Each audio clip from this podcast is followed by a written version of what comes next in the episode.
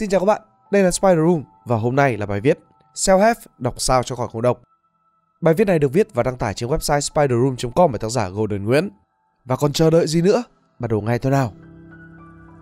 Năm 1953, không phải, hình như là 1979 thì phải. Những sinh viên tốt nghiệp khóa MBA tại Yale, hình như là cả Harvard nữa, được hỏi là liệu họ đã xác định rõ ràng những mục tiêu cho cuộc đời của họ và viết chúng xuống giấy hay là chưa. Chỉ có 3% những mục tiêu cụ thể và viết chúng xuống giấy. 20 năm sau hay hình như là 10 năm sau ấy, các nhà nghiên cứu lại tìm lại những học viên năm nào. Họ phát hiện ra rằng 3% thiểu số kia đang sở hữu số tài sản nhiều hơn tổng tài sản của 97% còn lại. Nghiên cứu này được trích dẫn lần đầu bởi Mark McCormack trong cuốn What They Don't Teach You in the Harvard Business School, rồi Brian Tracy, Goals và họ đều đi đến một kết luận mang tính chân lý muôn đời là biết đặt mục tiêu cụ thể và viết chúng xuống giấy có thể tạo nên sự khác biệt ghê gớm một trời một vực giữa người với người. Và bạn muốn thành công, muốn giàu thì bạn phải bắt buộc phải làm như 3% kia. Sau đó thì các bậc thầy self-help khác như là Zig Ziglar, Tony Robbins cũng đua nhau truyền tụng và giảng dảo về nghiên cứu năm nào tại Yale để nói lên cái tầm quan trọng của việc đặt mục tiêu. Nhàn nhản hàng trăm hàng ngàn cuốn sách self-help hàng năm tại Mỹ dẫn ra nghiên cứu này và cổ suý cho việc đặt mục tiêu. Có một vấn đề nhỏ nhé, nghiên cứu tại Yale hay là Harvard kia chưa bao giờ diễn ra. Chính Đại học Yale và cả Harvard khi được hỏi về cuộc nghiên cứu huyền thoại ở trên cũng đã chính thức xác nhận là không có cuộc nghiên cứu nào như thế cả. Những sinh viên tốt nghiệp năm 1953 ở Yale hay là Harvard cũng đều xác nhận là không có. Hàng chục năm, những lời khẳng định như chân lý khắc vào đá của các bậc thầy self-help dựa trên một nghiên cứu không có thật. Đây chỉ là một trong không ít những lỗ hổng trong mạch tư duy và nội dung của nhiều cuốn sách self-help. Nhưng lỗ hổng này xuất hiện một phần do sự tuyệt đối hóa và đơn giản hóa vấn đề đôi khi là quá mức của tác giả self Không ngoài mục đích thực dụng, thu hút người đọc, kích thích họ hưng phấn để hành động. Có thể thì cũng có dụng ý tốt, tuy nhiên là những sự tuyệt đối hóa và đơn giản hóa quá mức này đôi khi có thể dẫn đến những sự lệch lạc, thiên kiến hay cố chấp trong tư duy và hành động của người đọc, hay như nhiều người vẫn nói là ngộ độc. Và sự thật là đặt mục tiêu và ghi chúng xuống giấy chỉ là một bước có thể có ích cho sự nghiệp của bạn nhưng chắc chắn không phải là một bước bắt buộc hay là cách duy nhất để bạn có một cuộc đời viên mãn và hạnh phúc. Cuộc đời thì không phải trắng và đen rạch ròi, luôn có những sắc thái màu xám yêu cầu con người phải bình tĩnh và tư duy tinh tế hơn một chút. Bài viết này sẽ chỉ ra những sắc thái màu xám thường thấy trong khi đọc sách self-help để giúp bạn tránh được những ngộ độc tư duy khi đọc chúng. Ngoài ra bài viết cũng sẽ đưa ra những chiến thuật cụ thể để giúp bạn đạt được hiệu quả cao nhất từ sách self-help và dần dần giúp bạn đi đến cảnh giới cao nhất để có thể dừng cơn nghiện lại và bắt đầu viết cuốn self-help cho chính mình. 1. Bản chất của self-help, bán lời khuyên. Người đọc có một vấn đề cụ thể muốn được giải quyết, kiếm được nhiều tiền hơn, cải thiện quan hệ xã hội với những người xung quanh, thăng tiền nhanh hơn trong sự nghiệp. Sách đưa ra những lời khuyên, những lời hứa hẹn giải pháp cho vấn đề, người đọc thì mua sách. Người đọc đang ở trạng thái tinh thần không tốt, tuyệt vọng, tinh thần đi xuống hay là cảm thấy lười, cảm thấy thiếu động lực, bật mãn với cuộc đời, chán ngán với cả bản thân. Anh tìm được một cuốn sách như là hiểu được cảm giác của bạn. Tác giả như đang vỗ vai bạn. Tôi thì cũng từng như anh, thậm chí còn tệ hơn. Nhưng mà tin tôi đi, anh vẫn ổn, vẫn có thể đi lên được. Và thế là người đọc mua sách. Như vậy dòng sách self-help có thể tạm chia ra làm hai loại, dựa vào mục đích nhắm tới của lời khuyên. Đầu tiên là loại self-help kích thích và nâng đỡ tham vọng. Đốt lửa cắm tên lửa vào đít của bạn khiến cho bạn hừng hực khí thế muốn chinh phục thế giới. Tôi tài giỏi, tôi bá đạo, tôi có thể làm được, tôi sẽ thành triệu phú. Tôi sẽ có một cuộc đời khiến cho người khác phải ngước nhìn. Ví dụ thôi không nói nữa, ra hiệu sách là thấy cả đống, nhiều lắm. Thứ hai là loại self-help an ủi, vỗ về thất vọng hay là tuyệt vọng khi những tham vọng kia hết lửa và gục. Những lời an ủi có tác dụng an thần, làm cho người đọc cảm thấy hài lòng với những gì mình đang có như là nói với người đọc, anh đâu có cần gì khác, anh hoàn toàn ổn như tình trạng bây giờ, anh không phải người xấu. Hay cao hơn nữa là đi đến sự giải thoát của đạo, của tôn giáo cho những người chán ngán với đời sống vật chất. Ví dụ, sách của Eckhart Tolle, Wayne Dyer, phảng phất âm hưởng Phật lão. Sách self-help được nhiều người đọc vì tác giả self-help đã làm thành công hai điều khó nhất trên thế giới này. Một là đưa ý tưởng vào đầu người khác bằng những thủ thuật thuyết phục đôi khi đơn giản hóa vấn đề và tuyệt đối hóa quá mức một số thứ cần thiết. Thứ hai là móc được tiền ra từ ví của người khác bằng những lời hứa hẹn béo bở cùng với những giải pháp đơn giản dễ thực hiện nhưng mà lại là bí mật ngàn năm đào ở dưới chân kim tự tháp lên. Ok đoạn này có chút gió từ bản thân người viết không phải quyển nào cũng đào từ dưới chân kim tự tháp lên nhưng mà có một vài quyển là như vậy thật mà. 2. Căn cứ khoa học trong self-help, những ngôi nhà trên cát. Một xu hướng self-help của thời hiện đại là kể lại những câu chuyện hấp dẫn và đan xen vào đó những giới thiệu về những nghiên cứu khoa học. Tuy nhiên không ít những nghiên cứu khoa học được giới thiệu này lại giống như nghiên cứu khoa học tại Yale về cái việc đặt mục tiêu giới thiệu ở đầu bài viết ấy. Chúng không đúng, không tồn tại hoặc bị bóp méo nhào nặn theo ý của tác giả self-help. Phương pháp đọc vị của NLP Nhìn sang trái hay nhìn sang phải có thể đoán được một người đang nói dối hay là nói thật. Khi một người thuận tay phải hướng sang bên phải của anh ta, người đối diện sẽ thấy anh ta hướng mắt sang bên trái. Có nghĩa là anh ta đang dùng não phải để hoạt động. Nửa não ở bên tay phải, kiểm soát ở bên thân trái. Não phải phụ trách tư duy sáng tạo, tưởng tượng. À, biết rồi nhá. Anh nhìn sang bên phải của anh, não phải hoạt động. Anh đang cố tưởng tượng bịa chuyện, anh đang nói dối đúng không? Phương pháp đơn giản, dễ làm, căn cứ khoa học. Ngoại trừ một việc là những nghiên cứu này tại trường đại học Hertfordshire cho thấy rằng những người nói dối và nói thật đều nhìn sang bên phải với tần suất dao động không khác nhau là mấy, gần như là y hệt. soi mói mắt của người khác nhìn trái hay nhìn phải để biết người đó có phải là người nói thật hay không.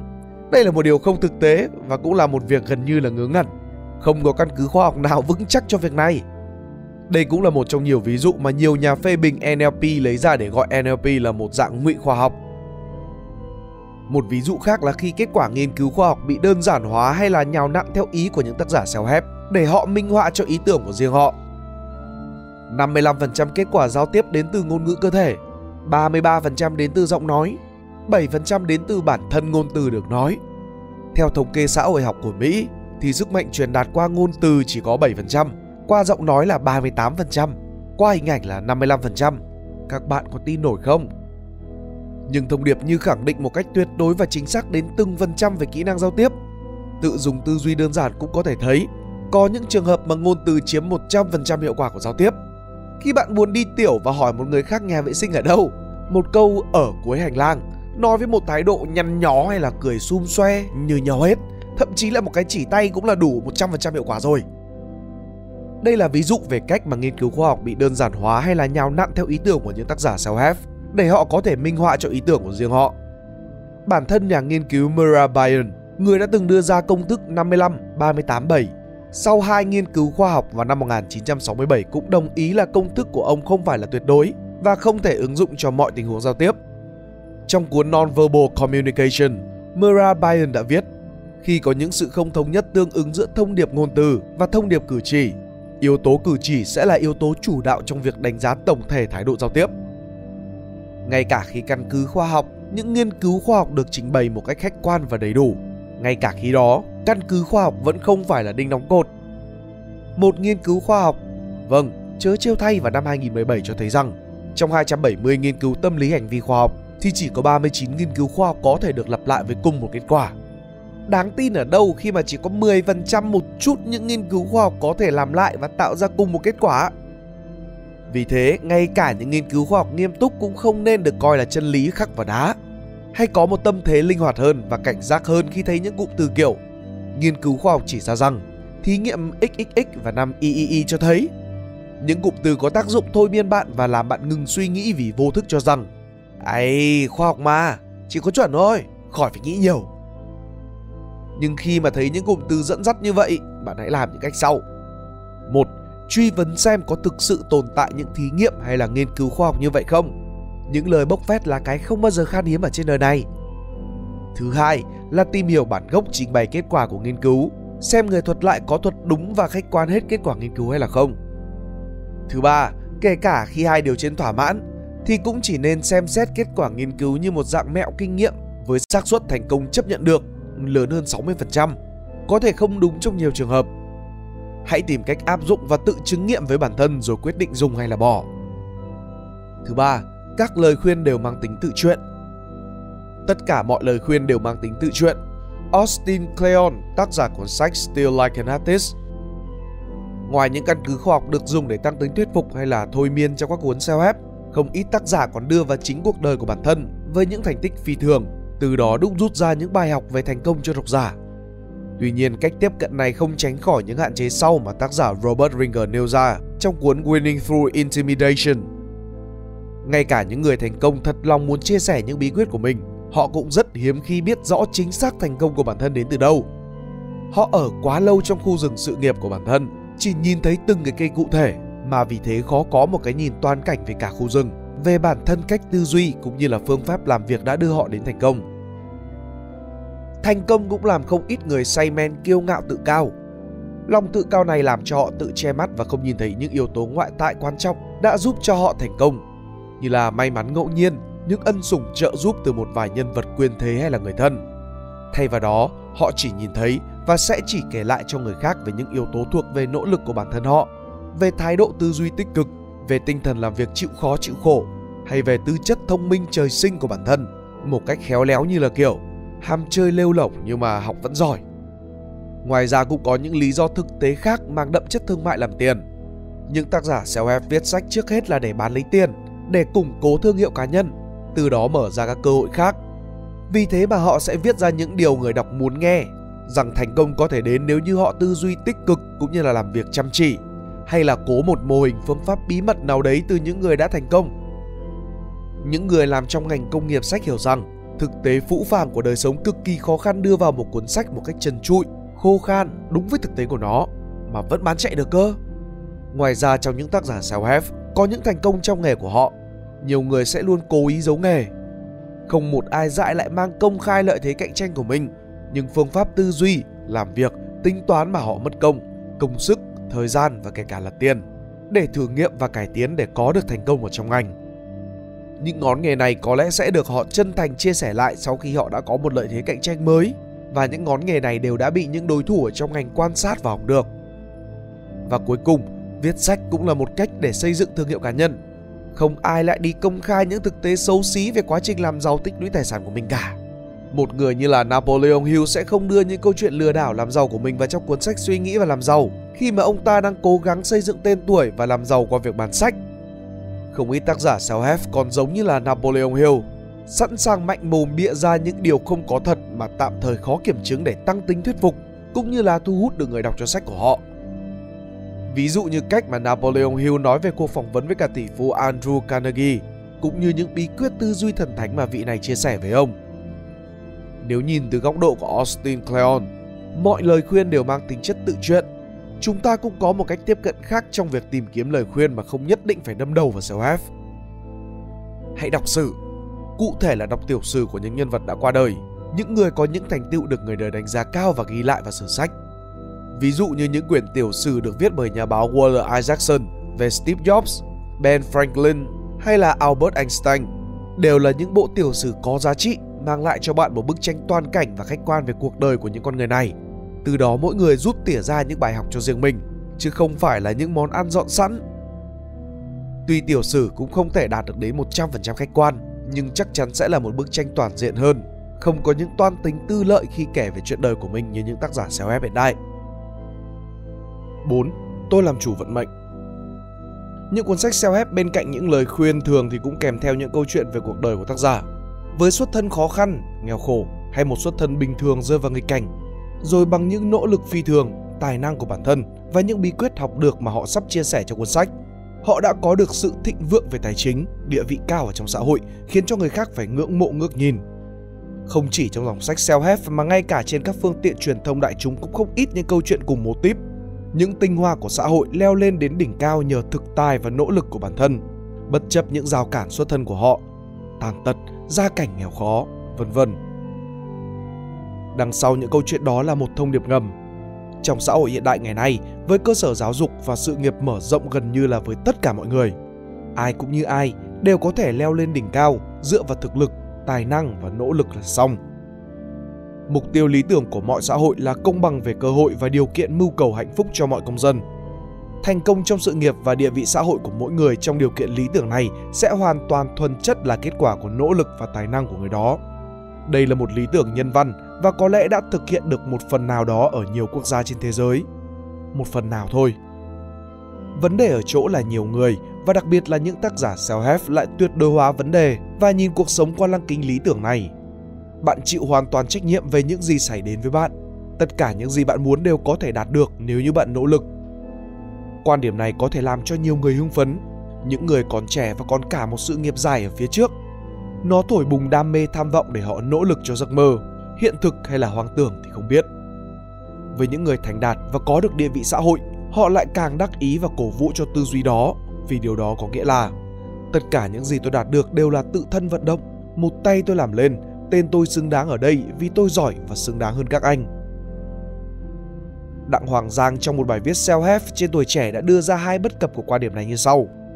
Đằng sau tư duy tích cực này kia là quan điểm nguy hiểm rằng bản thân mỗi người, giàu có hay bần hàn, hoàn toàn chịu trách nhiệm về cuộc đời của mình.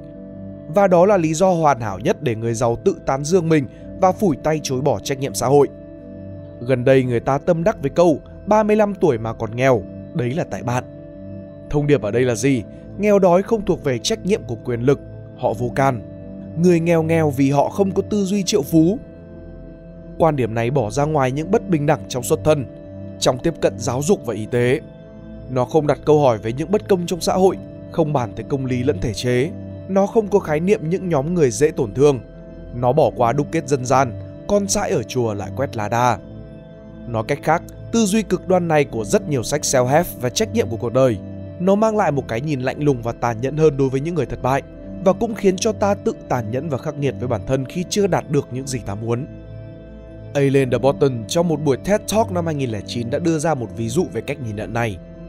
Một người nghèo ăn xin ở nước Anh Trung Cổ sẽ được coi là một người không may mắn do số phận trời sinh anh ta ra như thế. Trái lại, một người nghèo ăn xin ở nước Mỹ hiện đại sẽ bị nhìn vào một cách đầy khinh bỉ như một kẻ thất bại, phế vật của xã hội – Alan de Botton cho rằng đây là một cách nhìn quá tàn nhẫn và cũng không khách quan. Thành công của một người còn phụ thuộc vào nhiều yếu tố khác nhau, ít nhất quá nửa thành công của bất kỳ ai đều thuộc về may mắn. De Botton gợi ý một cách khác bao dung hơn trong cách đánh giá thất bại, cách nhìn của bi kịch Hy Lạp cổ đại về thất bại. Những người Hy Lạp cổ đại cho rằng một người có thể rất tốt, không làm gì sai, nhưng đơn giản vì họ không may mắn. Vì một sai lầm nhỏ tưởng chừng như vô hại mà lại bất ngờ thất bại và mất tất cả. Những tình huống đó được coi là bi kịch. Những bi kịch này được nhận sự cảm thông từ những người Hy Lạp cổ. Họ không phê phán rằng những anh hùng thất bại kia thiếu tư duy tích cực, thiếu tư duy triệu phú này nọ. Sử gia người Anh Little Hart trong cuốn Sherman có viết ra một nhận xét về những vị nhân. Trong những người leo lên đỉnh cao lãnh đạo và danh vọng, ta có thể nhìn thấy hai dạng người. Những người được sinh ra với niềm tin về sự vĩ đại mà bản thân sẽ đạt được và những người với niềm tin về bản thân phát triển chậm chạp tỷ lệ thuận với những thành công mà họ dần đạt được ở trên thực tế. Những người thuộc dạng sau luôn luôn ngạc nhiên với những thành công của bản thân, vị ngọt thành công này cũng càng đậm đà hơn. Nhưng kèm theo với đó, họ cũng ngày càng nghi ngờ về hành động đó, tìm cách kiểm tra cẩn thận và xác định lại rằng thành công của họ không phải là một giấc mơ. Trong sự nghi ngờ đó là lòng khiêm tốn thực sự. Bạn không nhất thiết phải có một lòng tự tin khủng khiếp và khả năng của bản thân, rằng bạn chịu hết tất cả trách nhiệm cho những vấn đề xảy đến, có khả năng xoay chuyển số mệnh. Nhiều danh tướng thời xưa như là Napoleon Bonaparte hay là Alexander Đại Đế, họ có niềm tin sắt đá rằng mình có khả năng xoay chuyển số mệnh và đã thành công. Đây là dạng người thứ nhất mà Liddell đã nói ở trên. Nhưng bạn có thể chọn làm dạng người thứ hai, từ từ và thận trọng trong nỗ lực của mình, với một sự hoài nghi nhất định về khả năng của bản thân cũng như những cơ hội thành công, chuẩn bị tinh thần cho thất bại như thế thì lòng tự tin về khả năng, sự lạc quan về cuộc đời của bạn sẽ được xây dựng trên những nền tảng thành công đạt được ở trong thực tế. Như thế nó sẽ thật hơn và bớt ảo đi một chút. Tư duy một cách trắng đen tuyệt đối là một việc dễ làm và cũng dễ kích thích người ta hùng hục hành động. Sẽ khó hơn để có những cái nhìn bình tĩnh, lý trí, có chừng mực, nhưng những cái nhìn này sẽ có lợi hơn cho bản thân bạn về dài hạn. Hãy bao dung hơn với những thất bại của bản thân và người khác. Không phải lúc nào cũng 100% do bạn, hãy khiêm nhường, thận trọng hơn, bớt chút tham vọng trong việc xoay chuyển số phận. Không ít thảm họa xảy đến do những con người tự tin và khả năng làm chủ số mệnh của đời mình. Ví dụ như là thảm họa tài chính 2008 do những thiên tài phố Wall. 5. Đờ mờ đam mê trong một thông điệp cho các doanh nhân trẻ đầu năm 2018, tỷ phú người Mỹ Mark Cuban đã đưa ra một lời khuyên. Một trong những lời khuyên dối trá nhất trên đời là hãy theo đuổi đam mê. Mọi người cứ thích câu nói này. Trong một cuốn sách khác xuất bản năm 2012, So Good So They Can't Ignore You của tác giả Cal Newport cho rằng lời khuyên theo đuổi đam mê trong sự nghiệp chưa chắc đã tốt cho những thanh niên trẻ. Newport cho rằng đam mê là một khái niệm hết sức mơ hồ.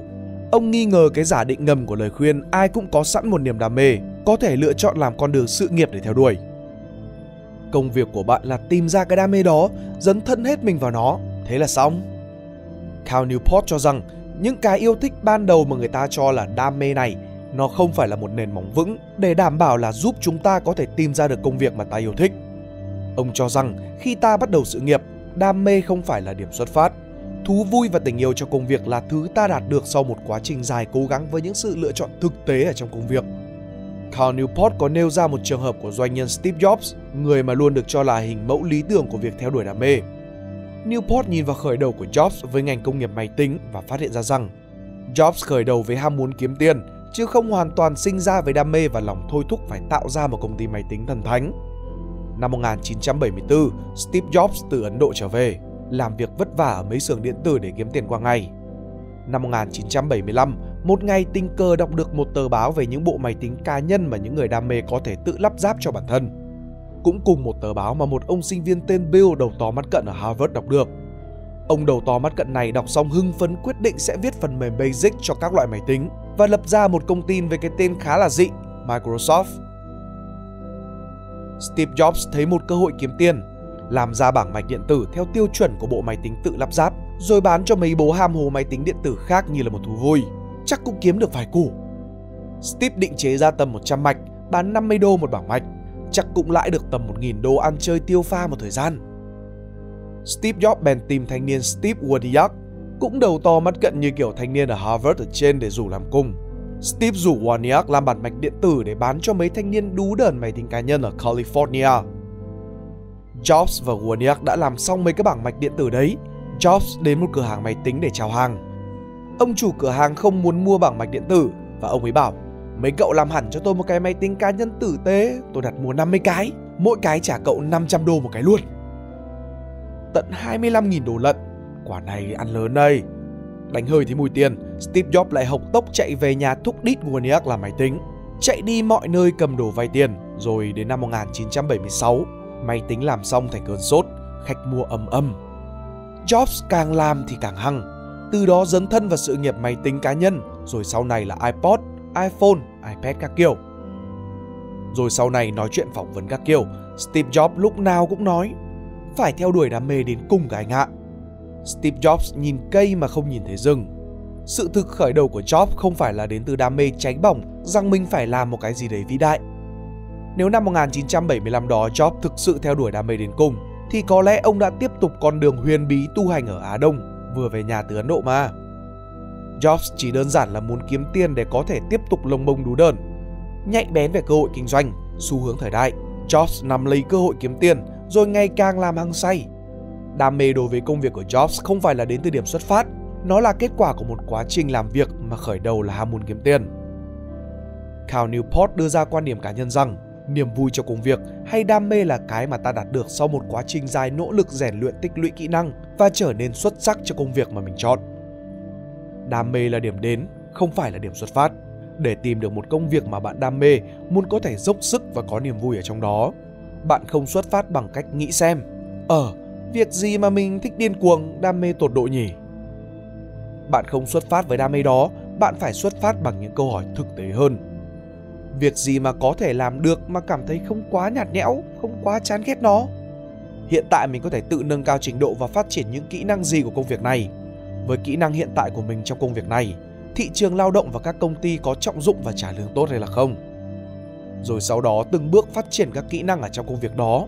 Rồi khi bạn trở nên xuất sắc ở trong công việc đó, xuất sắc đến mức bạn có thể được trả rất nhiều tiền để làm việc, thậm chí có thể tạo ra công việc riêng cho bản thân mình, tự do không phải làm công cho ai. Đến lúc đó, bạn sẽ thấy niềm vui ở trong công việc. Với góc nhìn này, Newport cho rằng những người mới bắt đầu sự nghiệp nên có một tâm thế của một người thợ, craftsman mindset. Cố gắng cần mẫn trong công việc để trở thành một người thợ lành nghề. Đừng bận tâm bởi những âm thanh nhiễu khác của những thông điệp về đam mê hay là những sứ mệnh cao cả thay đổi thế giới. 6. Tâm và thuật Trong chương mở đầu của cuốn 7 thói quen để thành đạt của tác giả Stephen Covey nêu ra một sự chuyển biến trong các sách vở có viết về thành công mà trong bài viết này đề cập là sách self-help tại Hoa Kỳ.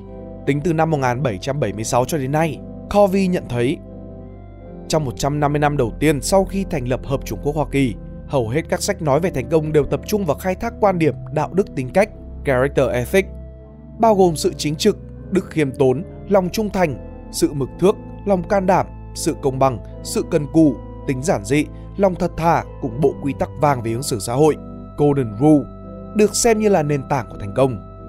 Tự truyện của Benjamin Franklin là một đại diện tiêu biểu cho trào lưu này.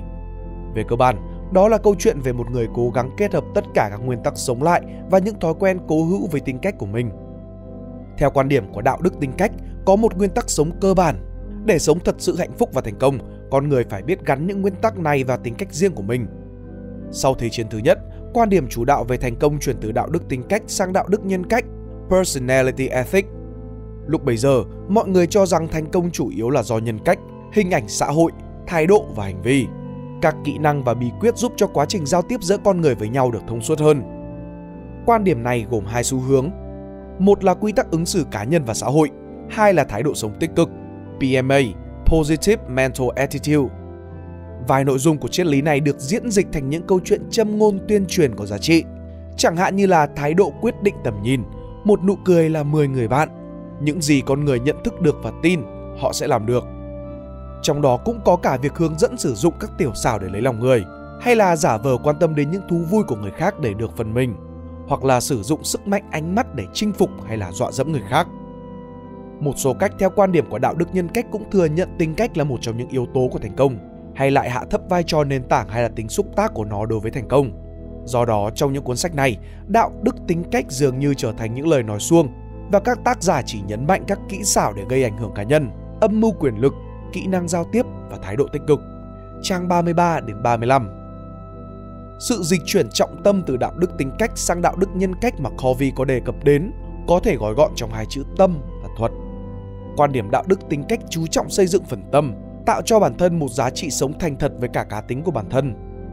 Quan điểm đạo đức nhân cách có thể gói gọn trong chữ thuật, chú trọng vào những tiểu xảo để làm sao được việc, được người đời quý mến và ủng hộ. Để ý những cái tên sách self-help về giao tiếp, ta cũng có thể thấy là không ít tên sách kiểu như là thuật lãnh đạo, thuật nói chuyện, thuật chinh phục XXX, thuật thuyết phục, vân vân. Sự thiên lệch về phần thuật ở trong dòng sách self-help cũng là một lý do khiến cho nhiều người dị ứng và phản cảm và phát ngấy với cả sách. Cơ mà nào là đủ loại phương pháp này nọ để vụ lợi. Quá thiên lệch về thuật mà lại tiếp cận không đúng, không đủ hợp lý về phần tâm. Tác giả Nguyễn Duy Cần cũng từng phê phán đắc nhân tâm. Người nào có đông bạn, đáng nghi ngờ về lòng trung tín của họ. Bạn thân của đông người không phải là bạn thân của ai cả. Thường là kẻ thích cầu thân để kết bè kết đảng hay là kẻ theo đạo đắc nhân tâm để được thành công của nhà tỷ phú Mỹ Dale Carnegie. Sách này bán chạy nhất về đáp ứng được lòng vị lợi và thích thành công của con người ngày nay, sống không ngoài khẩu hiệu danh và lợi.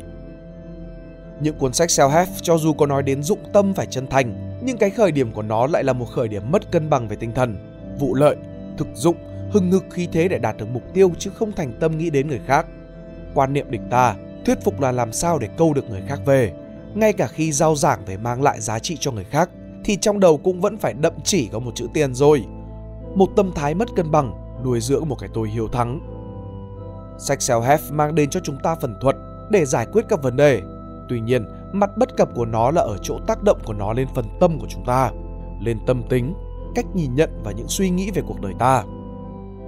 Tác động bất cập là ở những góc nhìn cực đoan, đơn giản hóa vấn đề, thiên lệch về phần thuật đến mức lu mờ phần tâm, đánh vào những cảm xúc cơ bản, cực đoan ở con người ích kỷ, hiếu thắng, tham lam, hám danh.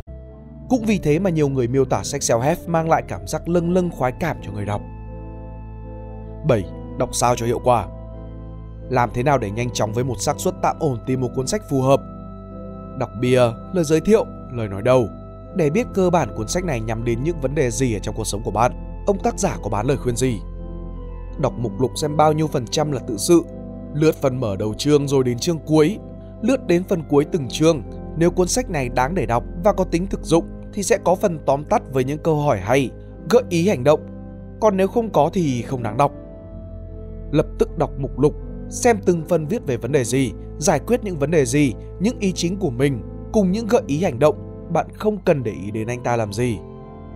Lượt ngay đến những chương với những chiến thuật cụ thể để giải quyết những vấn đề cụ thể, kiểu như là làm thế nào để, ba chiến thuật, năm phương pháp, vân vân nhảy vào chương đó và bắt đầu từ phần cuối với những tóm tắt nội dung chương cùng những gợi ý hành động cụ thể. Một người viết self-help bán lời khuyên mà không có thời gian để tổng kết ngắn gọn lại những thông tin mà có thể thực nghiệm, áp dụng thì sách của anh ta không đáng đọc. Những người bán lời khuyên chuyên nghiệp thường tìm mọi cách để tiết kiệm thời gian cho khách hàng. Sau những bước khảo sát ở trên, nếu thấy sách có những cách tiếp cận, những chiến thuật và hành động mới lạ, ok, mua sách về, mua một người làm thuê, ông tác giả về. Hãy chỉ vào cuốn sách và thầm nói với ông tác giả rằng Bây giờ tôi mua anh về, anh là thằng làm thuê cho tôi, có nhiệm vụ đưa ra lời khuyên giúp cho tôi giải quyết vấn đề. Tôi lắng nghe anh cẩn thận và hành động. Lời khuyên của anh hy vọng là sẽ có giá trị, bằng không thì phí tiền tôi mua thằng làm thuê như anh về. Còn về cuộc đời của anh, tôi chẳng quan tâm mấy, khi nào mình rảnh thì mình nói chuyện sau. Bây giờ thì nói cho tôi biết tôi sẽ phải làm gì. Sau khi chọn được sách, hãy tìm mọi cách để phá vỡ cấu trúc sắp đặt quyển sách của tác giả. Sách self-help không cần đọc từ trang đầu đến trang cuối như một cuốn tiểu thuyết. Hãy có cách tiếp cận vụn vặt, tức là không để tâm đến hệ thống của cuốn sách. Khi mở một cuốn sách self-help ra, hãy đừng đọc theo thứ tự mà tác giả đặt ra. Đây là thứ tự sắp xếp nội dung mà tác giả đặt ra nhằm dẫn dụ bạn và tiêm vào đầu bạn những ý tưởng. Cũng là cách để tác giả khiến cho bạn hứng thú đọc sách. Cũng là cách mà khiến cho tác giả khiến cuốn sách của họ trở thành một hệ thống, một mô hình. Như thế thì trông có vẻ chuyên nghiệp và khoa học hơn. Bạn không cần hứng thú, cái bạn cần là thông tin bạn có thể sử dụng ngay lập tức cho những vấn đề trước mắt. Người viết một vài gợi ý như sau. 1. Đặt câu hỏi làm sao để. 2. Dựa vào những gì mình đã đọc, những gì mình đã làm, hãy viết ra câu trả lời của riêng bạn về vấn đề mà bạn đặt ra. 3. Tìm sách để trả lời câu hỏi cụ thể đó. Hoặc hơn cả đọc sách là tìm một người mà bạn biết chắc chắn rằng có năng lực trong vấn đề trên để xin lời khuyên. 4. Ghi chép những phương án giải quyết mà bạn thấy thú vị và hợp lý. 5. Tiến hành làm theo những phương án đó với tỷ lệ 1 phần 4. Bạn đọc được một phương pháp thì hãy thực hiện nó trong thực tế ít nhất là 4 lần trong một tuần. Để còn xem hiệu quả, hãy tự thí nghiệm trên bản thân và ghi chép lại. Hãy có một cách tiếp cận vụn vặt thay vì tổng thể có hệ thống khi đọc sách self-help. Hãy tìm những lời gợi ý nhỏ để giải quyết một vấn đề cụ thể. Để tiết kiệm thời gian, chúng ta cần hệ thống hóa kiến thức. Nhưng hệ thống đó nên là một hệ thống mà bạn tạo ra cho riêng bản thân mình. Thay vì bê nguyên cái hệ thống của một người, nhiều khả năng là không hiểu gì cũng như là không quan tâm mấy đến bạn. 8. Không chỉ nghe, hãy soi. Không ít những tác giả viết sách self-help với mục đích đúng nghĩa đen của từ self-help là để phục vụ chính bản thân của họ thay vì chia sẻ những bí quyết thực sự đã giúp cho họ thành công. Họ sẽ rắc thính cho bạn những gì mà bạn muốn nghe. Bạn có thể có tất cả những gì mà bạn muốn trên đời này. Chỉ cần một vài thay đổi nhỏ trong cách nghĩ là cuộc đời của bạn sẽ quay 180 độ từ đáy lên đỉnh. Tất cả những điều đó sẽ giúp cho sách của họ bán chạy, giúp cho họ tạo nên một cộng đồng sung bái, hiển hiện trên truyền thông, mạng xã hội, tạo bệ phóng cho những cơ hội kiếm tiền tiếp theo của họ. Thật ra là điều vừa kể trên cũng không có gì xấu. Cái ý muốn sách của mình bán chạy, có nhiều người hưởng ứng để mình có thêm cơ hội để thể hiện, kiếm tiền là không có gì xấu. Nếu như người viết thật lòng với những gì mà mình viết và giúp họ trong số lượng giấy mực hợp lý nhất có thể. Chứ không phải là bằng cách bôi ra sách của mình thành hàng chục series, liên tục đặt trước mũi của người đọc một củ cà rốt bằng cách nói rằng cuốn sách tiếp theo của tôi sẽ nâng bạn lên một tầm cao mới, sẽ thực sự giải thoát cho bạn. Nhưng có một điều không thể giấu được, đó là ngón nghề viết sách mê hoặc người đọc của họ không thể giấu được. Bạn nhìn ra được điều đấy nếu như là bạn không quá tập trung và nuốt từng lời của họ như là nuốt kinh thánh. Thay vào đó bạn dùng con mắt của một nhà quan sát như một giám khảo ảo thuật nghiêm khắc nhìn vào kỹ xảo của nhà ảo thuật trước mắt để phân tích, bóc tách chứ không phải là để thưởng thức. Một cách đọc của self-help không phải là đọc họ nói với anh những gì mà là dùng hai mắt của anh để chiếu laser vào cách họ đang dùng lý thuyết để thuyết phục, mê hoặc anh nhìn vào cấu trúc từng chương sách của họ và tự hỏi thằng cha này muốn định hướng tình cảm và suy nghĩ của mình như thế nào ở trong phần này. Ví dụ về cấu trúc của một cuốn sách self-help. Tôi đã tệ như thế nào, gia cảnh bần hàn, cơm không có mà ăn, phá sản, sống gầm cầu ổ gà ổ chuột, chán đời muốn chết hay là nhảy cầu. Thứ hai, tôi đã vùng lên như thế nào từ xuất phát thấp kém đó bằng chính khả năng của bản thân. Thứ ba, tôi đã đạt được thành công và học được những gì. Thứ tư, bạn cũng có thể làm được như tôi. Thứ năm, một hai chương kích thích tinh thần. Thử thách của thời đại này như thế này, thay đổi và học theo tôi, không thì bạn sẽ bị xã hội đào thải đấy. Đọc sách hay là chết, đại loại như là những khẩu hiệu quá khích như thế. Tôi có thể đảm bảo rằng không đọc sách của bạn và cũng không chết. Và nhiều khi không đọc sách và sống trong thiên nhiên, ta lại có thể học được nhiều thứ hơn từ sách vở. Xét cho cùng, sách vở cũng là một dạng đồ chơi tiêu khiển, tiêu khiển cho trí óc và nghiện thì cũng không tốt. 6. Sau khi kể với bạn về thành tích, về sự nghiệp vĩ đại của họ, những tác giả mới bắt đầu chia sẻ với bạn về những phương pháp được cho là đã giúp thành công. Và những chương sách hệ thống phương pháp này cũng không thiếu những câu chuyện thủ dâm tinh thần của người viết. Tất cả đều có thể bị bóc tách, đều có thể bị nhìn ra và để bạn dùng chính những ngón đòn của họ để làm lợi cho bản thân bạn. Làm việc tốt hay xấu thì do cái dụng tâm của bạn. Như trên đã nói, phần thuật bản thân nó là trung tính. 9. Hãy viết ra quyển self-help cho bản thân. Hãy viết ra quyển self-help cho bản thân mình, do chính bạn viết ra và vì lợi ích của chính bạn và một mình bạn để giải quyết cho cuộc đời của bạn. Bạn trưởng thành khi bạn bắt đầu viết cuốn sách self-help cho chính mình. Một cuốn self-help đúng nghĩa không phải là viết cho ai mà viết cho chính bản thân bạn, vì sự tiến bộ của chính bạn, những lời khuyên, những chiến thuật dành cho những mưu toan riêng của cuộc đời bạn. Hoàng đế Marcus Aurelius ở đỉnh cao của quyền lực đế chế La Mã, suốt đời không ai có thể chia sẻ tâm sự. Ông viết nhật ký như thể nói chuyện với chính bản thân để nhắc nhở bản thân về những nguyên tắc sống mà ông tổng hợp, đúc rút ra dành cho bản thân mình. Ông viết để nhắc nhở bản thân hàng ngày để làm theo những nguyên tắc giúp cho ông sống tốt. Cuốn nhật ký sau đó được người đời tổng hợp thành cuốn tư tưởng The Meditation, một tác phẩm gối đầu giường dành cho không ít người hứng thú với cả triết học Stoic, triết học khắc kỷ. Mỗi một cuốn sách về thành công đều như là những thanh kiếm để chém vào những vấn đề, chém tan những chướng ngại ở trong cuộc sống. Chém được là được. Nhưng quan trọng là anh cầm kiếm lên và chém, chứ không chỉ đơn giản là đi sưu tầm các loại kiếm, rồi lại trầm trồ ngồi nghe các nhà luyện kiếm tán tụng về sự đặc biệt của thanh kiếm mà họ làm ra. Và tốt nhất là mỗi người trong số chúng ta nên có những thanh kiếm do chính mình tạo ra. Như là Marcus Aurelius, sau khi đã học hỏi và sưu tầm kiếm của những người khác, tạo ra cho mình những thanh kiếm vừa tay nhất, đúng phong cách chiến đấu của mình nhất. Hay như Washington có viết một cuốn sổ tay The Rules of Civility and Decent Behavior in Company and Conversation. Quay đi quẩn lại thì cũng từng đấy nguyên tắc, không ai phủ nhận là thể loại sách thành công không có tác dụng. Nó có tác dụng, ít nhất là cho mỗi người ở một giai đoạn nhất định, nhưng quan trọng là cái tỷ lệ giữa việc đọc và hành động. Hãy hành động thật nhiều, đọc một tiếng, hành động 4 tiếng, bằng không thì sách dạy thành công, dạy thuật này nọ sẽ trở thành những liều thuốc kích thích, khiến cho người ta hưng phấn và cảm thấy rằng mình có thể xoay chuyển trời đất và rồi tiếp tục hùng hục đi tìm những liều thuốc tương tự với những mùi vị khác để có thể đưa họ đến những cuộc phiêu lưu tinh thần khác. Và đến một thời điểm nào đó bạn sẽ phát hiện ra, càng hành động nhiều thì bạn sẽ càng thấy sách chỉ cho ta những nguyên tắc cơ bản. Để được việc thì cũng phải luôn tự nghĩ kế theo từng tình huống, có thể lấy cảm hứng từ sách cũng như là việc kinh doanh. Những bước cơ bản để kiểm tra tính khả thi và triển khai một ý tưởng là có, sách có thể dạy bạn. Việc tìm ra và gọt rũa những ý tưởng chi tiết đáng giá triệu đô không ai chỉ cho được, bởi vì vì thứ nhất, nếu triệu đô thật, họ giữ họ làm, khỏe với bạn làm gì? Thứ hai, tự mình nghĩ ra và tay chân lấm lét đưa nó vào thực tế, nó cũng là một cái thú. Về lâu dài, đây mới chính là nguồn nuôi dưỡng động lực và là lý do để bạn bật dậy sớm hơn 5 giờ sáng hàng ngày và làm việc qua đêm quên giờ giấc. Nếu các bạn thích bài viết này, hãy like và share để ủng hộ chúng mình. Đừng quên bấm nút subscribe và nút chuông bên cạnh để không bỏ lỡ video nào bọn mình ra trong tương lai. Cảm ơn các bạn đã theo dõi đến cuối video. Mình là Pink Dot, còn đây là Spider Room. See ya!